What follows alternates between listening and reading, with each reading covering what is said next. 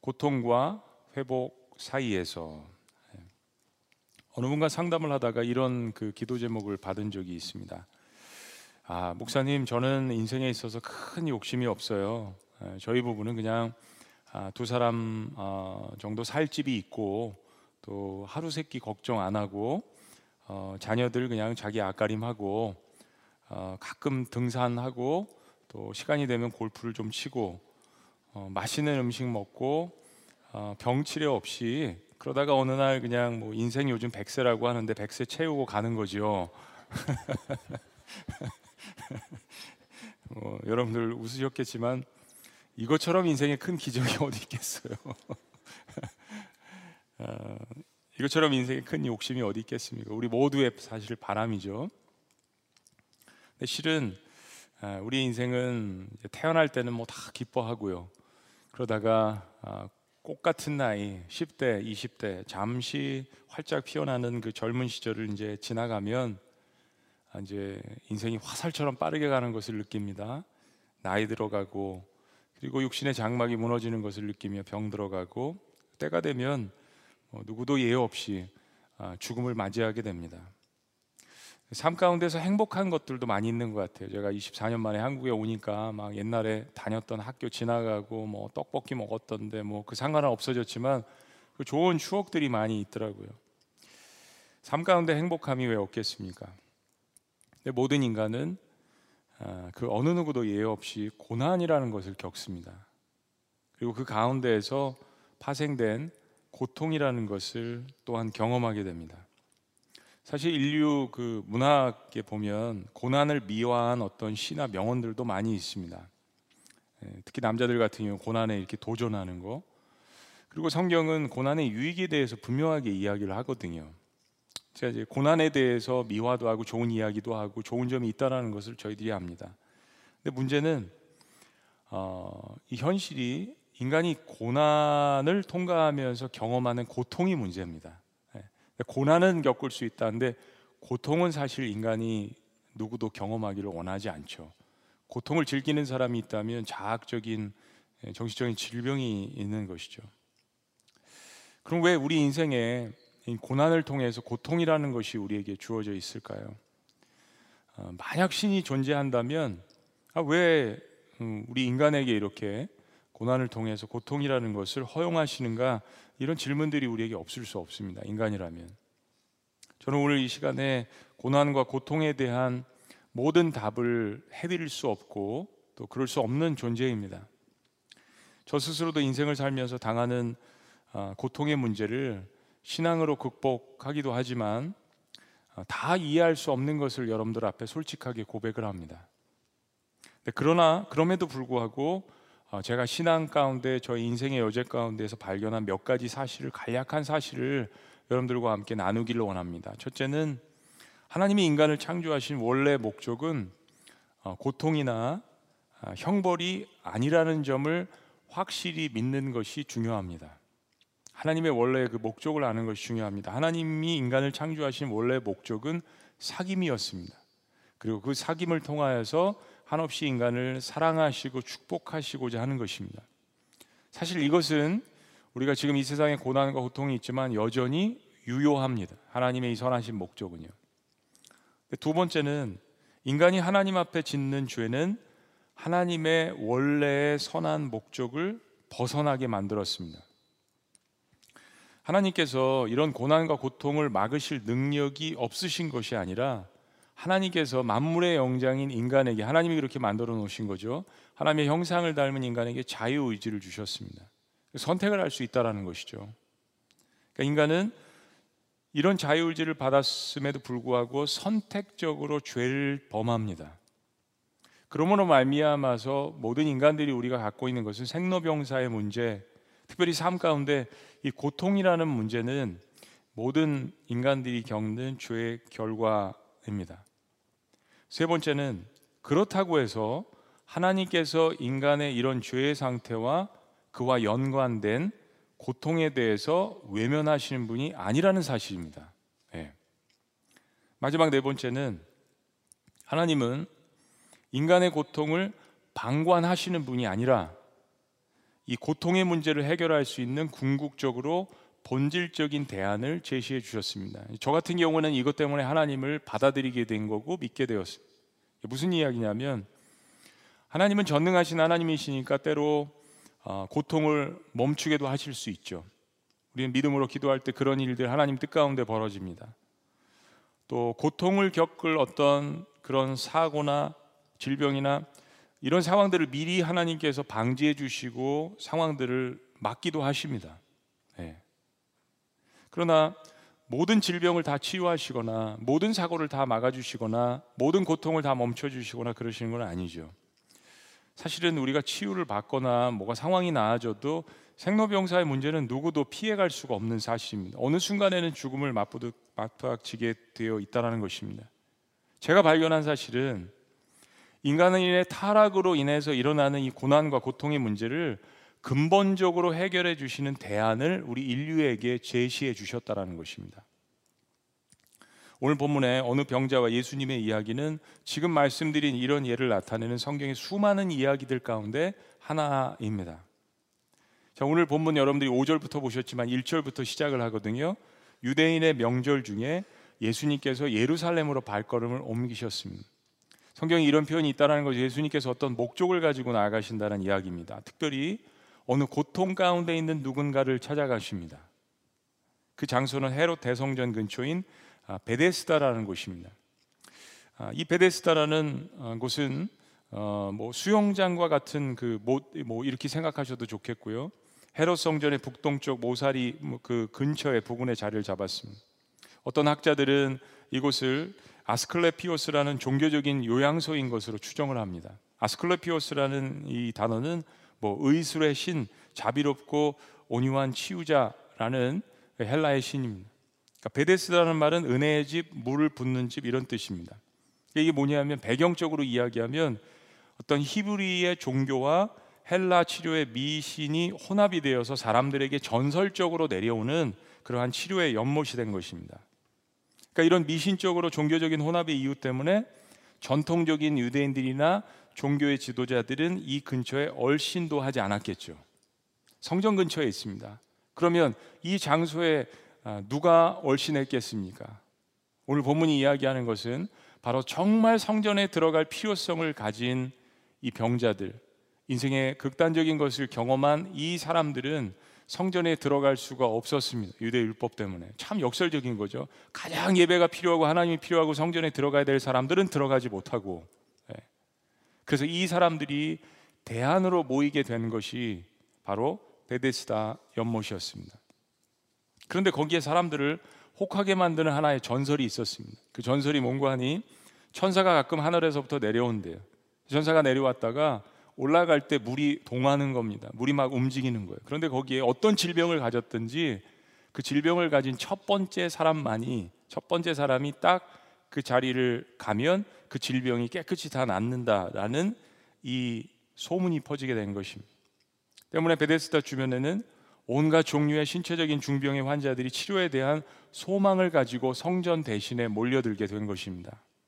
그런데 오늘 성경이 한 사람에게 주목을 합니다. 예수님이 찾아가신 한 사람. 바로 실제 이름은 기억되지 않지만 그 실제 이름보다 더 기억에 남는 그의 별명은 바로 38년 된 병자였습니다. 당시 시대 남자들의 평균 수명은 30대 중반인데 뭐 많이 살면서 40대. 지금 이 사람은 평균 수명보다 더 오래된 38년의 세월 동안 고통을 당한 것입니다. 어마어마한 세월이죠.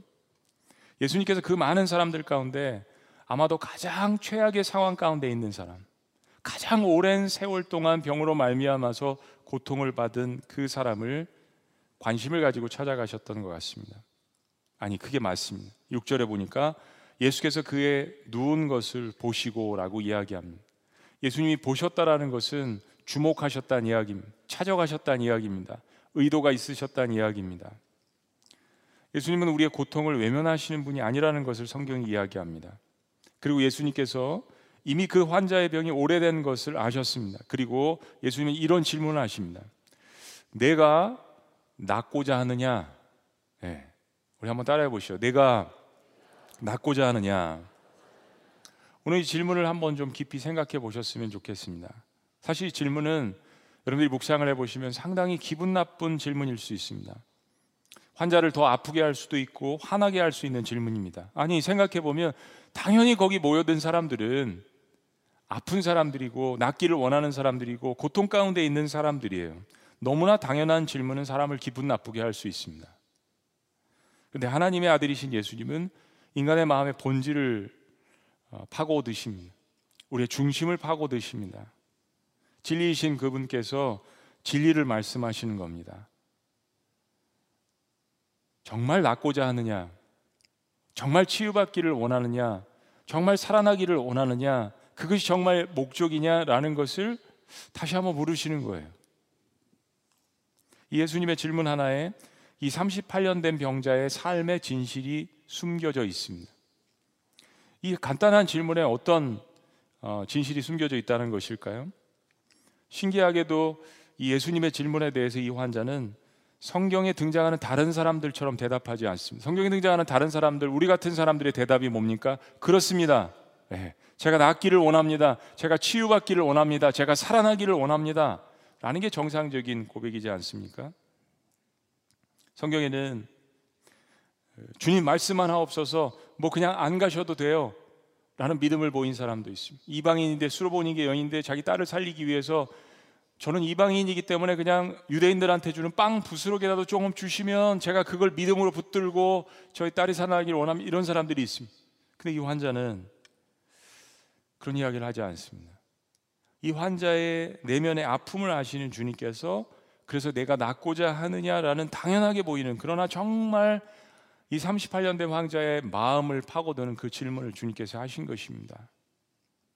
놀랍게도 그 38년 된 환자의 병자의 답변이 이렇습니다. 자, 우리 7절 말씀 화면을 보시면 다 같이 한번 읽으십니다. 다 같이 시작. 병자가 대답하되 주여 물이 움직일 때 나를 못에 넣어 주는 사람이 없어 내가 가는 동안에 다른 사람이 먼저 내려가나이다. 여러분 이 대답에 대해서 어떻게 생각하세요? 네. 당연히 기분 나빠도 우리 같으면 그렇습니다. 나는 당연히 낫기를 원합니다. 혹은 좀 더 도전적이라면 당신이 그렇게 묻는다면 그럼 나를 치료하실 수 있는 겁니까? 라고 묻는 것이 정상일 것입니다. 가끔 의사분들 중에는 어, 정말 낫기를 원하세요라고 물으시는 분이 있더라고요. 사실 그 질문은 어, 어떤 책임에 관한 것입니다. 환자는 그런 말 대신에 이런 핑계를 댑니다. 선생님, 물이 동할 때, 물이 움직일 때 나를 못에 넣어줄, 연못에 넣어줄 사람이 없어서 늘 내가 가는 동안에 다른 사람이 그곳에 먼저 내려갑니다. 이게 도대체 몇 년간의 고백입니까? 성경에서 이 환자를 가리켜서 38년 되었다 한 것을 어, 묘사하는 것을 보면 그 38년은 고통의 세월과 동시에 원망과 한탄의 세월임을 뜻합니다.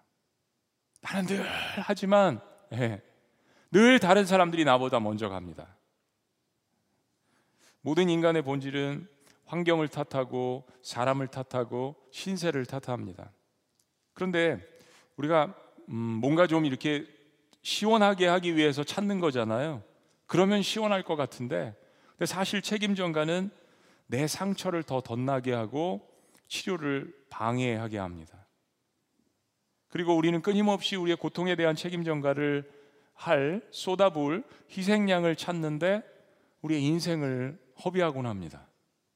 그때 그 시간, 그 사람, 그 사건 누군가가 당신이 정말 낫고자 하십니까? 라고 질문할 때 그것이 기분 나쁠 수 있는 질문임에는 분명하지만 질문하는 사람 역시 고칠 능력이 없다면 그런 질문을 함부로 하지 않을 것입니다. 당신 낫고자 합니까? 병자는 뭐라도 답변을 했어야 돼. 네, 그렇습니다. 라든지 아니면 I'm so sick and tired. 저는 정말 피곤합니다. 이제 포기합니다. 라고 이야기하든지. 그런데 이 병자의 대답을 볼 때 마음속에는 대답보다는 고통으로 인한 원망이 가득 차 있습니다. 원망의 마음은 책임 전가입니다. 내가 치유를 받지 못하는 한 가지 이유는 다른 사람들이 나를 연못에 넣어주지 못하기 때문에 나는 늘 느리고 부족하고 그 원망이 마음에 가득 차 있습니다. 내가 가는 동안에 이 표현을 보면 어, 완전히 paralyze 된 그런 사람은 아니고 그래도 조금이라도 움직일 수 있는 그런 환자인 것 같습니다. 사랑하는 여러분, 어, 원망이 마음을 지배하게 되면요, 모든 일의 책임은 내가 아닌 다른 사람과 환경에게 쏟아붓는 것으로 간주를 합니다. 일단 이것이 일상의 습관이 될 수도 있습니다. 그러면 자연히 내 마음과 입술을 차지하는 것은 불평입니다. 네, 습관이 됩니다. 일상의 습관, 불평의 습관입니다. 내가 오늘날 공부를 못하고 이런 처지에 있는 것은 바로 우리 부모님이 IQ가 별로 안 좋아서야. 내가 오늘날 이렇게 가난하게 사는 것은 나는 그냥 흙수저로 태어났기 때문이야. 내가 오늘날 이럴 죽을 병에 걸린 이유는 다 그 사람 때문이야. 그때 그 사건 때문이야. 에덴 동산에서요. 하나님께서 모든 것은 다 하라고 하셨는데 어, 한 가지 선악과의 그 실과는 금지를 하셨습니다. 근데 아담과 하와가 이 하나님의 명령을 어기고 그 실과를 따먹었습니다. 참 못됐죠. 다 하라고 하셨는데 딱 하나만 어떤 순종의 상징으로 하나님께서 말씀하신 건데요. 그래서 하나님께서 아담과 하와를 소환하셨습니다.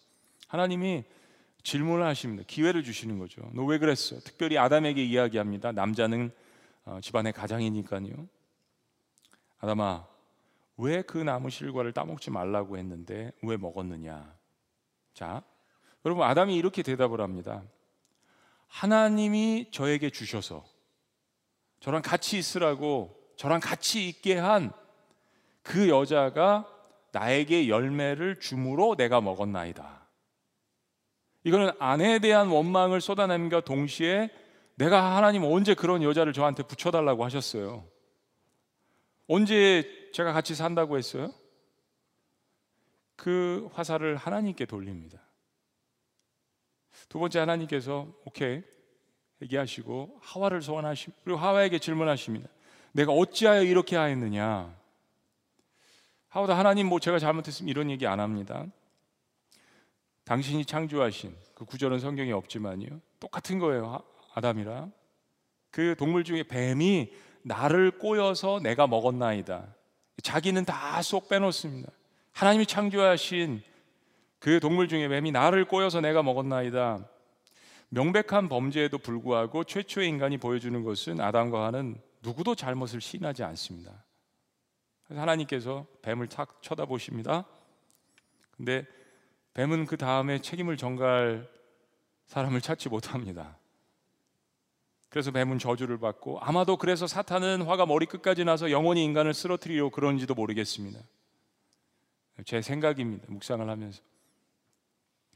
아담과 하와의 아들 가인과 아벨이 태어났습니다. 하나님께서 가인과 아벨이 제사를 드리는데 헌물을 가져왔습니다. 근데 하나님께서 아벨과 그의 제사는 받으셨는데 가인과 그의 제사는 받지 않으셨습니다. 하나님께서 제사를 받으시는 기준이 있는 거죠. 가인의 삶에 문제가 있었습니다. 그래서 가인 거는 받지 않으셨어요. 근데 가인이 아벨을 시기하고 질투하고 불평과 원망이 일어나서 너 때문에 내 제사를 하나님께서 받지 않으셨다는 책임 전가를 해서 동생 아벨을 대낮에 죽였습니다. 예배를 하다 살인을 저질렀습니다. 하나님께서 어, 가인을 소환하십니다. 물으십니다. 내 아우가 어디 있느냐? 왜 너 아우를 죽였어? 라는 질문 대신에 내 아우가 어디 있느냐 라는 질문을 묻게 하십니다. 근데 가인은 하나님과 그 당시에 직통 계시하고 하나님을 알던 사람이에요. 그런데 이 가인의 대답이 정말 가당치가 않습니다. 하나님, 내가 내 아우를 지키는 사람입니까? 여러분 너무 파렴치하지 않나요?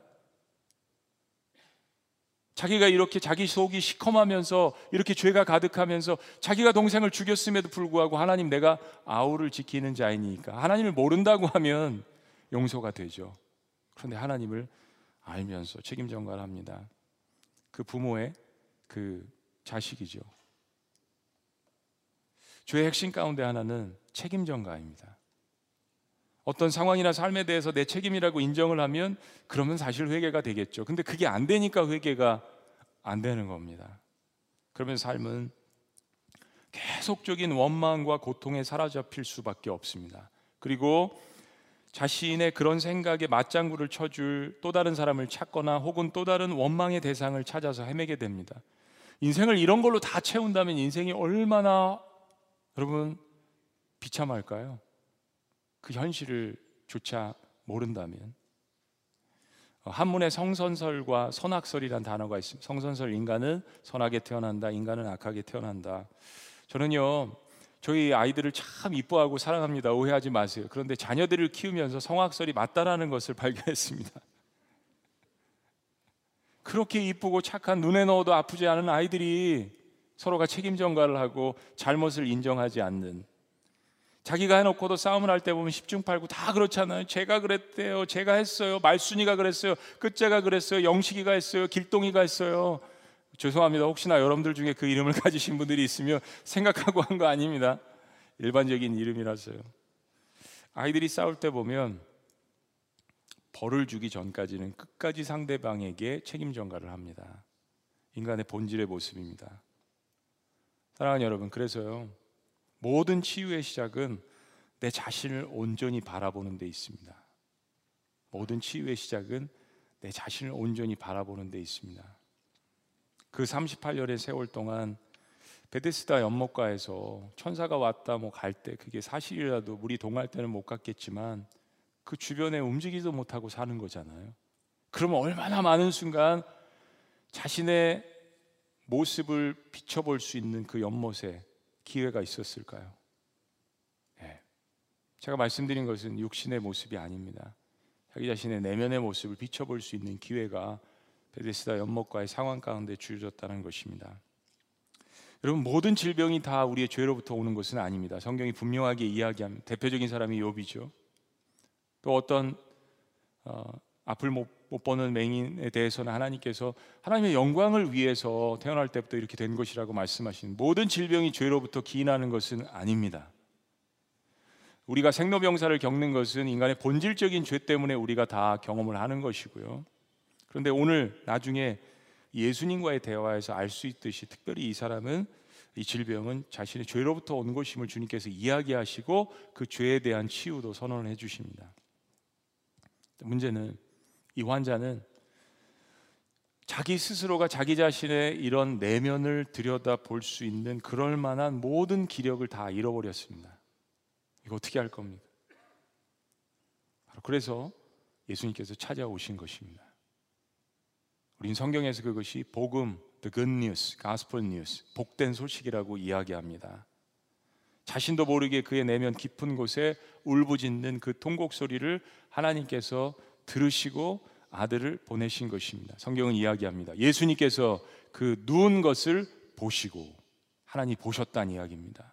주목하셨다는 이야기입니다. 그 울부짖음과 아픔과 고통과 번민과 원망을 보셨습니다. 그리고 병이 오래된 줄 아시고 여러분 성경을 보면 자기 스스로 예수님께 나오는 사람들도 있습니다. 어, 이 38년 된 환자인데 12해를 혈루증을 앓은 여인이 예수님의 옷자락만 나와도 내가 낫겠다 스스로 예수님을 찾아왔습니다. 예수님의 제자들도 사실은 예수님께 나왔습니다. 삭개오라는 사람이 있습니다. 여리고성에서 키가 작고 세리장인데 뽕나무에 올라가서 예수님의 소문을 듣고 예수님을 바라보았습니다. 그런 사람들이 있습니다. 그런데요, 때로는 자기 스스로는 아무것도 할 수 없어서 도움을 받아서 나온 사람들도 있습니다. 로마 백부장 장교의 그 부하 그 하인을 살리기 위해서 대신 찾아오지 않았습니까? 수로보니게 여인 자신의 딸을 살리기 위해서 주님께로 나왔습니다. 중풍병자를 지켜준 네 명의 친구들 기억나시죠? 지붕을 뚫고 그 중풍병자 친구를 위해서 지붕 위에서 밧줄을 매달아서 예수님 앞으로 데려왔습니다. 자기가 스스로 나올 수 없기 때문에 주변에 사랑하는 사람들을 통하여서 주님께로 나온 사람들도 있습니다. 그런데 이 환자는 이것도 저것도 아니에요. 아무도 도와줄 수 없는 환경 가운데 있습니다. 너무 많은 상처와 고통에 갇혀서 그럴 수도 있습니다. 38년의 병자는 어떻게 보면 성경에서 보는 최악의 환자 가운데 하나입니다. 그런 그런 세월을 보냈습니다. 얼마나 고통스러웠을까요? 그런 사람이 갖고 있는 두 번째 고통은 어, 외로움과 고독입니다. 예. 오랜 세월 동안 친구도 가족도 재산도 아무것도 남지 않은 그 상황 가운데 스스로는 어떤 것도 해결할 수 없는 그 갖고 있는 두 번째 고통은 고독입니다. 외로움입니다. 처절한 고독 가운데 살아갑니다. 그런데 그런 고독한 상황의 지속 때문에 더욱더 마음 문을 닫고 관계성을 거부할 수밖에 없습니다. 이런 상태에서 내적으로 치유가 되지 않는 한 어떠한 관계가 다시 시작된다고 해도 다시 상처를 받을 수 있고 어려움이 있을 수 있습니다. 오늘 너무나도 어, 저도 몰랐지만 오늘 간증하신 간증이 너무 귀한데 그런 이야기 하셨잖아요. 교회를 나섰지만 또 중간에 있는 그런 관계의 어려움 그렇습니다. 왜냐하면 이 마음속에 내가 결론을 내렸기 때문입니다. 내 스스로 사형 선고를 내렸기 때문입니다.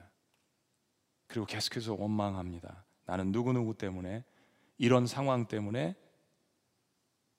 그런 사건 때문에 나는 지금 이렇게 되었다라는 스스로가 벗어날 수 없는 그 테두리에 자기 자신을 가두고 사형 선고를 내립니다. 주님이 찾아오셔서 말씀하십니다. 단도직입적으로 말씀하십니다. 내가 낫고자 하느냐? 이게 중요한 겁니다. 정말 낫고자 하느냐? 정말 살고자 하느냐? 네. 7절 말씀. 병자가 이렇게 대답을 합니다. 대답하되 주여, 물이 움직일 때 도대체 나를 도와줄 사람이 없고 나는 그래 노력하지만 내가 가는 동안에 다른 사람이 먼저 내려가나이다. 여러분 이 원망과 이 한탄의 세월이 얼마입니까? 성경은 이야기합니다. 38년. 우리는 어느 순간 과거에 상처 입었다고 마지막 인생을 다 그 원망으로 채우려고 합니다. 과거 그 사건, 그 사람, 그리고 내 인생의 실패를 다 그 사람에게 혹은 환경에게 책임 전가를 합니다. 인류 최초의 죄를 지어놓은 아담과 하와 이 변명을 보면 저는 우리가 그 후손이 맞는 것 같습니다. 아니 맞습니다. 여러분 사실 우리에게 상처를 준 사람이 가끔 여러분 그런 생각 안 하세요? 아, 내가 보는 앞에서 좀 안 좋은 일을 당했으면 좋겠다. 그들이 병에 걸리고 물질적으로도 망하는 것을 어, 가끔 그런 저주 하실 때가 있을지 모르겠습니다. 그런데 문제는요, 내 앞에서 정말 나에게 상처를 주고 힘들게 주었다라고 내가 생각하는 판단하는 그 사람이 그런 일을 당할지라도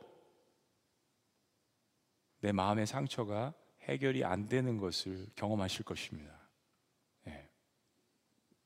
고통은 사라지지 않습니다. 이건 이제 내 마음의 문제이기 때문입니다. 내 마음 속에 너무 훅 오랫동안 들어와서 자리 잡고 있습니다. 사랑하는 법을 배우고 용서하는 법을 배우고 관계를 회복하는 법을 배워야 하는데 그러지 않고 원망과 불평을 쏟아내는 것으로 내 삶과 마음과 시간과 달란트와 모든 정력을 다 쏟아부었기 때문에 내가 원하는 대로 그 상대방과 사건이 그렇게 된다고 할지라도 내 마음의 평안은 찾아오지 않습니다. 그렇게 살았기 때문입니다. 그것은 이미 내 마음의 원망이 되었고 내 자신과의 싸움으로 변화되었습니다. 오늘 말씀의 이 환자의 7절의 고백은 이런 것입니다. 물이 움직일 때 인생의 기회가 찾아왔을 때 누구에게도 기회가 찾아오죠. 나를 못에 넣어주는 사람이 없어서 나는 돈도 없고요, 백도 없고요, 그런 부모를 만나고요, 그런 배우자를 만나고요, 머리도 나쁘고요, 말주변도 없고요. 내가 가는 동안에 그럼에도 불구하고 저는 최선을 다했습니다. 젖 먹던 힘까지 다 해서 그랬는데요. 다른 사람이 먼저 내려가나이다. 저는 항상 다른 사람보다 뒤처지는 나고자요 인생의 실패자입니다. 그 고백입니다. 네. 사랑하는 여러분, 결국 고통과 상처에 대한 원망은 우리의 손을 들어서 하늘로 항변하는 것이죠. 그 모든 방향은 하나님을 가리키고 있는 것이다. 하나님, 왜 나를 이렇게 만드셨습니까? 하나님, 왜 나를 이런 환경 가운데 이런 처지에 두십니까? 그리고 우리는 계속해서 우리의 고통과 상처를 대신해 줄 희생양을 찾습니다. 그때 하나님께서 우리에게 한 음성을 들려주십니다. 보라, 똑똑히 보라. 세상 죄를, 그 모든 원망과 고통과 세상 죄를 지고 가는 하나님의 어린 양을 보라. 내 아들을 보라라고 이야기하십니다. 아담과 하로부터 지은 모든 인류의 죄들, 이제까지 인류가 받았다라고 이야기하는 모든 상처와 고통들, 사람들이 그토록 찾았던 그 책임전가의 희생양 하나님 말씀하십니다. 보라, 세상 죄를, 세상 고통을 짊어지고 가는 내 아들을 보라. 라고 말씀하십니다. 여러분, 이게 무슨 표현입니까? 원하는 대로 죽여라. 네. 원하는 만큼 채찍질을 때려라. 분이 풀릴 만큼 너의 분노를, 원망을 쏟아 부어라. 그것이 바로 십자가에서 나타난 역사였습니다. 이사에서 53장은 이렇게 이야기합니다. 그는 실로 우리의 질고를 지고 그 예수 그리스도는 하나님의 아들은 우리의 질고 우리의 고통, 우리의 죄, 우리의 허물 그 모든 것을 짊어지고 우리의 슬픔을 당하였거늘 고통도 당하셨다는 이야기입니다. 우리는 생각하기를 하나님을 모르고 하나님의 이런 사랑을 모른다면 그는 징벌을 받아서 하나님께 맞으며 고난을 당한다 하였노라. 오절이요. 그가 찔림은 우리의 허물 때문이요. 그 하나님의 아들이 찔림은 내 허물 때문이요. 그가 상함은 우리의 죄악 때문이라. 우리가 깨닫고 고백하는 겁니다. 그리고 주님께서 말씀하시는 거예요. 우리에게 주시는 복음이라는 것은 내 아들이 징계를 받음으로 너희가 평화를 누리고 내 아들이 채찍에 맞음으로 너희가 나음을 받았도다. 주님의 고백입니다. 저에게는 이런 고백이 있었습니다. 6절은 저의 고백입니다. 우리는 다 양 같아서 갈 길을 잃어버리고 그릇 행해서 갓길로 제 길로 갔습니다. 그것이 하나님 저의 인생이었습니다. 주님께서 선언해 주십니다. 하나님께서는 우리 모두의 죄악을 너의 죄악을 그에게 자신의 아들에게 담당시키셨도다. 우리가 해결할 수 없으니까요. 고통의 문제, 고난의 문제, 죄의 문제, 허물의 문제, 생로병사의 문제 우리가 해결할 수 없으니까요. 하나님 말씀하시잖아요. 하나님께서는 너희 무리의 죄악을 인간의 무리의 모든 죄악을 나의 아들에게 대신 담당시키셨도다라고 말씀해 주시지 않습니까? 인생의 모든 고난이 일어나는 문제를 다 이해할 수 없지만 하나님의 분명한 선언은 그래서 아들에게 그 모든 것을 담당시키셨다라고 말씀하십니다. 바로 아들 예수 그리스도이십니다. 인류의 모든 죄와 고통을 짊어지신 바로 그 예수님께서 38년 된 그 고통의 세월을 보낸 그 환자에게 최악의 상황 가운데 있는 사람에게 오늘 명령하십니다. 일어나라. 그만 불평하고 그만 원망하고 이제 일어나라. 그 자리를 들고 걸어가라. 라고 말씀하십니다. 이제 그만 원망해서 일어나라. 이제 그만 모든 과거에서 일어나라. 이제 그만 모든 상처에서 일어나라. 모든 죄에서 일어나라. 내 어둠의 자리를 꿰뚫고 당당하게 걸어가라. 내가 그 상처와 어둠의 세월을 대신해서 내가 대신 십자가에 죽었노라. 일어나라. 그리고 놀라운 기적이 일어납니다. 9절. 그 사람이 곧 나아서 자리를 들고 걸어가니라. 그날은 안식일이니. 여러분, 우리의 인생이라는 게 질병이 치료되고 물질이 좀 생기고 환경이 나아져도 어, 질병과 죽음의 문제는 누구도 피해갈 수 없습니다. 결국 우리는 다 그렇게 될 것입니다. 지금 예수님께서 말씀하시는 것은 전인격적인 치유입니다. 마음 속에 있는 그 질병부터 치료를 받고 일어나라고 말씀하시는 겁니다. 우리 입술을 누가 만드셨을까요? 우리 몸을 누가 만드셨을까요? 내 인생을 우리 원망하기도 하지만 누가 이 땅에 창조하셨을까요? 불평합니다. 하나님 말씀하십니다. 내가 대신 책임지겠다. 그리고 질문하십니다. 내가 낫고자 하느냐? 내가 낫고자 하느냐? 네. 기도하시겠습니다.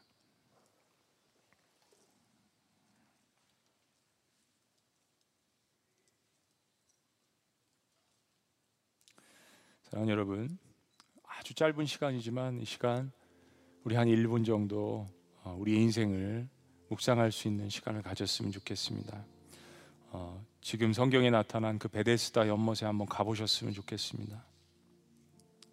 물이 동할 때 제일 먼저 들어가는 사람이 치유받는다라는 그런 믿음 때문에 서로들 다투며 아우성을 벌이는 그 장면, 그게 세상의 삶입니다. 그 많은 사람들 중에 단 한 사람에게 주어진 기회 1등하는 사람만 살아남을 수 있는 것이 세상의 법칙입니다. 가장 연약한 자는 늘 뒤에 있고 다들 환자지만 그래도 환자 중에 가장 힘센 자가 늘 거기에 먼저 들어가는 것이 세상입니다. 예수님 없는 베데스다 그곳은 더 이상 은혜의 집이 아닙니다. 세상은 그런 곳입니다. 치열하고 경쟁적이고 이기적이고 누구도 나를 위해서 대신 살아줄 수 없는 것이 세상입니다. 그래서 사람들은 서로 상처 주고 불평하고 서로가 서로의 고통을 가증시킵니다. 아무도 상처 준 가해자는 없고 모두가 책임 전가하는 피해자만 있습니다. 고난과 고통의 38년의 세월입니다. 혹 내 인생이 38년 된 환자처럼 온 생애를 거쳐 그렇게 살아오지는 않았는지요. 아무도 도와줄 수 없는 환경에 고통과 원망과 불평과 책임 전가만 하는 나의 인생.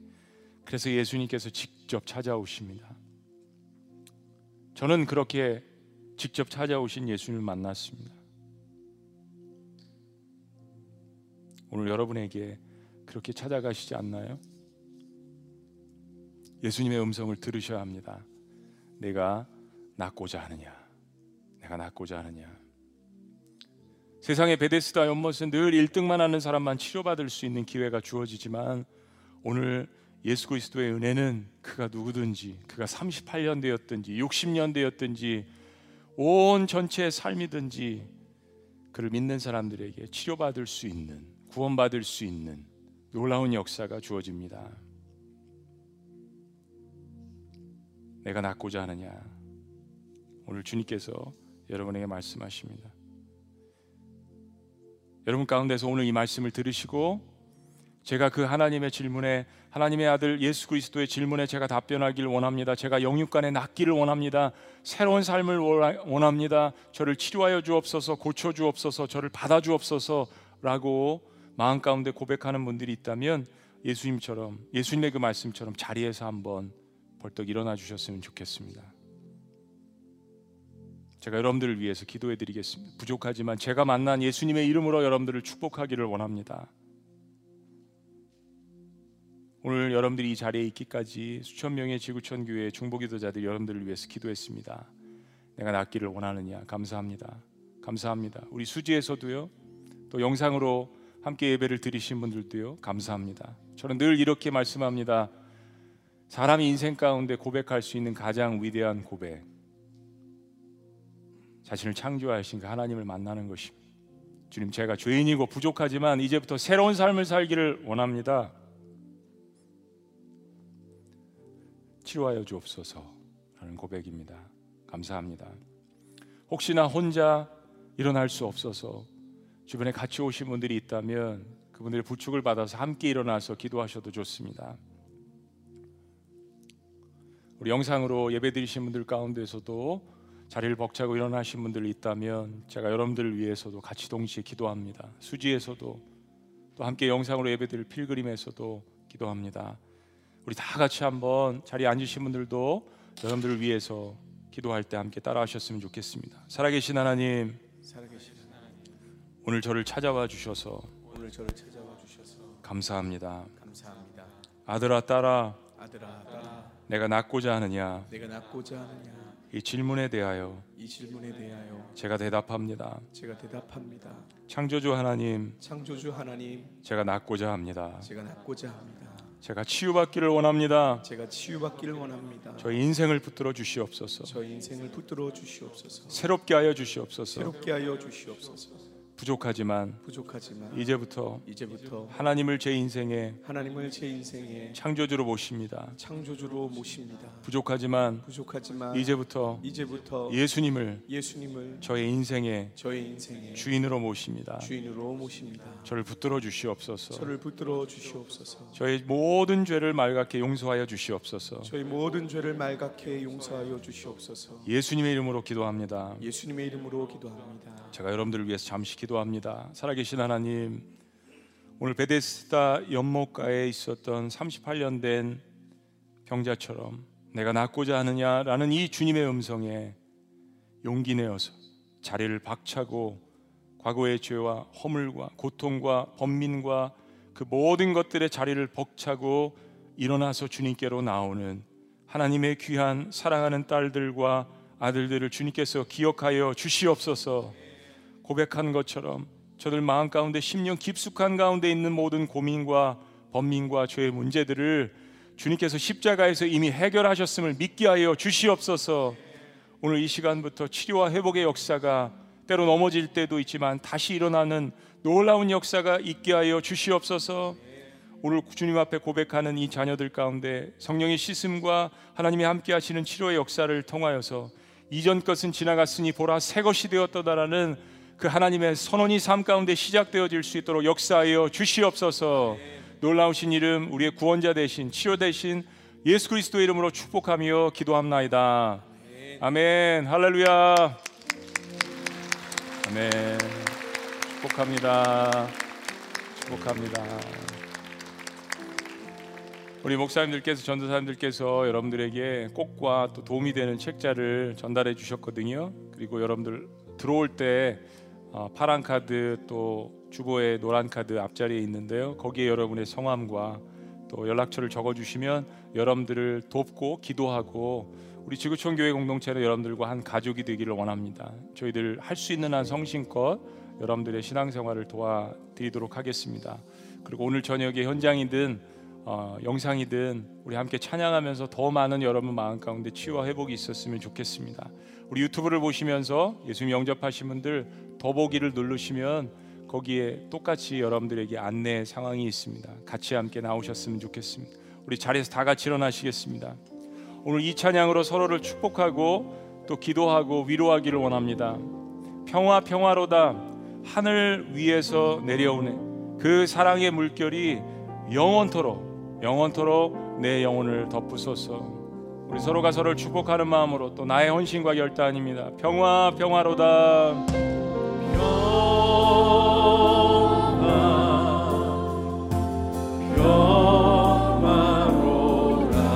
하늘 위에서. 하늘 위에서 내